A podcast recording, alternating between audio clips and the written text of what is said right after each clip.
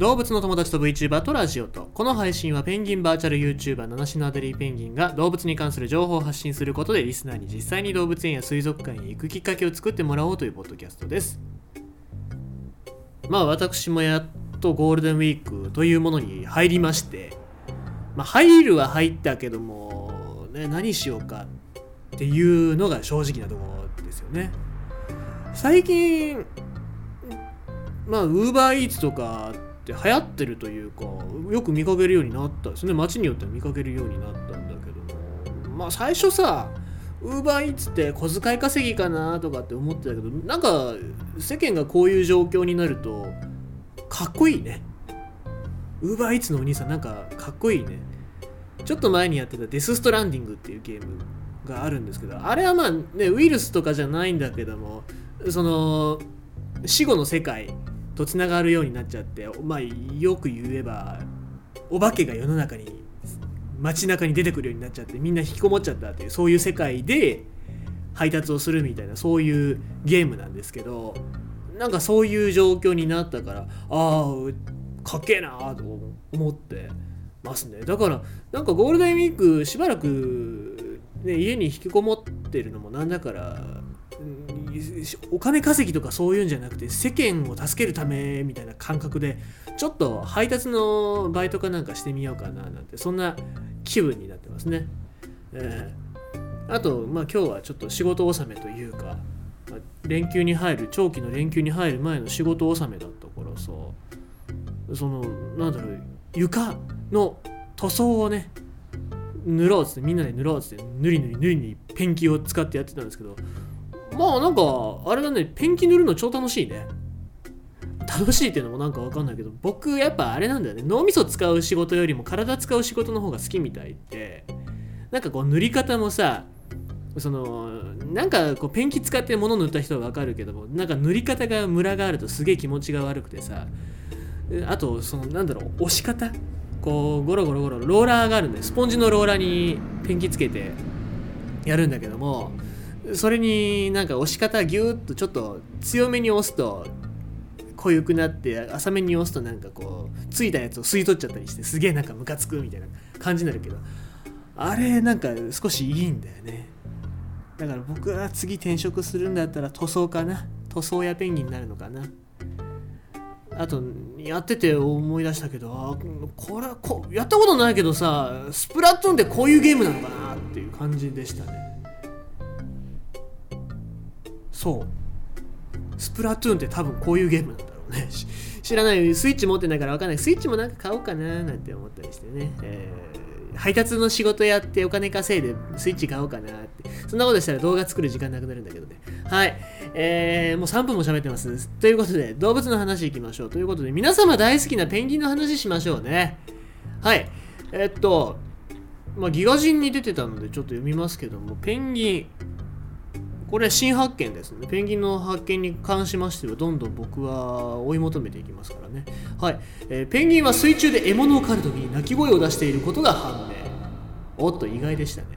うーん、ということで、まあ、ペンギンって外に外というか、陸に上がると子供とか自分のパートナーを判別するために鳴き声を鳴き交わして、ああ、お前や、お前や、つって。で、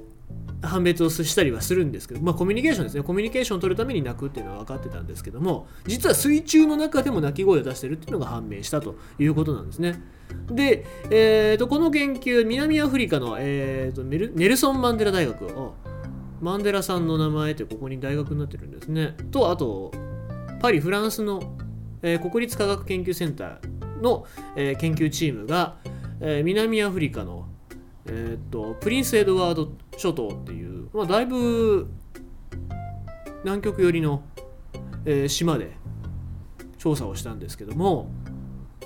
でまあこれはやっぱりそのバイオロギングですよね。ペンギンの体に装置をつけて、えー、調査するっていうことでまあ最近だとビデオロガーって言ってビデオとあと加速度装置とか GPS も一緒につけられるぐらい小型化してるのでいろんなことが分かってき始めたっていうところの調査なんですけどもえー、今回研究チームが収集したデータを分析したところ、えー、合計4時間43分の潜水映像から、えー、203ものペンギンの鳴き声を確認することができましたと。で、このうちの34匹、えー、34が王様ペンギン。で、えー、でそのうちの1つがマカロニペンギンで残りの168がジェンツーペンギンの鳴き声だったということなんですねでまあその鳴き声っていうのは YouTube でも確認ができるんですけどすげえ短いキュッっていう声なんですね。すごい短いだから鳴き声なのか何なのか分かんないんだけどもでもこの鳴き声の73%は潜水の最下層一番深いところで発生したものだったっていうことらしいんですね。で、えー、50%以上が獲物を追いかけるために加速した直後か獲物を捕まえた直後に発された音だそうなんですよ。だからこの鳴き声を出すっていうのは獲物を狩る行動と関連してる可能性が高いっていうことが考えられてるというわけなんですね。まあ、何なんでしょうね。えー、でまあ、もうちょっと話を進めると、まあ、3種類のペンギン全てで観察,、えー、観察されたことから、えー、まあ、他の種類のペンギンにも同様に鳴き声を発している可能性が高いというふうに、え研究チームは主張しているというわけですね。でもっとついでに言うとオキアミとかイカを取った時に比べて魚を捕まえた時に鳴き声が記録される割合の方が高いと。いうわけなんですけども今回のその調査でまあ、陸上と水面水面でも鳴き声発することは知られてたんだけども人間が聞くことがない水中の中で鳴き声を発してる可能性が、えー、高いというかもう確実になったということが分かったんですね。ただしですよ、まあ、まだちょっと分からないことが全然いっぱいあってこの鳴き声っていうのはどうやって出してるのか。あんな水圧の大きな水深何十メートルの中でどうやって鳴き声を出してるのか。でなぜ水の中で鳴き声を出すのか。で鳴き声にはどのような情報が含まれているのか。で鳴き声は獲物を捕まえる能力に関連してるのか。っていう話なんですけどもこの辺がまた新しい疑問になったってことなんですね。で調査が進んでいくとまたこういうニュースがドンって出ると思うので皆さんにも覚えててほしいんですけども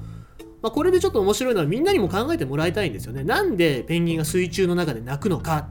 鳴き声を発生させるのかっていうのを、まあ、考えるというか妄想してほしいんだよね。だから僕が考える説は自慢してる説。自慢してる説一つあるね。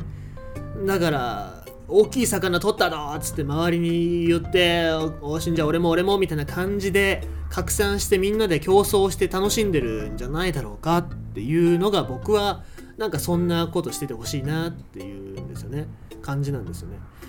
であとそうね。まあ味方というか仲間に知らせてるんじゃないかな。こういうところで大きい魚取れるぜって。今大きい魚ここにいっぱいいるぜみたいなそういうことを仲間に知らせてるんじゃないかなって思うんですよ。なんでかっていうとペンギンってやっぱ仲間と一緒に行動してで自分の生存率を上げてるので飯が食えない仲間が増えてペンギンの数が減ると自分の生存確率っていうのもやっぱ下がっていくと思うんですよね。だから味方というか仲間に知らせてでみんなでいっぱい飯を食えるようにということで協業でそういう魚の狩りをやってるんじゃないかなっていうのは僕ちょっと思ってますけどもまあなんか他にもいろいろ妄想だったりとか私はこう思う自分はこう思うっていうのがあったら皆さんちょっと考えてツイートでも何なりしていただければ嬉しいかななんて思いますので。まあいろいろこういうニュースを聞いて自分たちで頭の中で考えてみるっていうのが、えー、興味を持つきっかけになると思いますので皆さんはぜひぜひ、えー、ご感想でもえー、コメントでもお寄せください。ということで今日はペンギン水の中で泣くのお話でございました。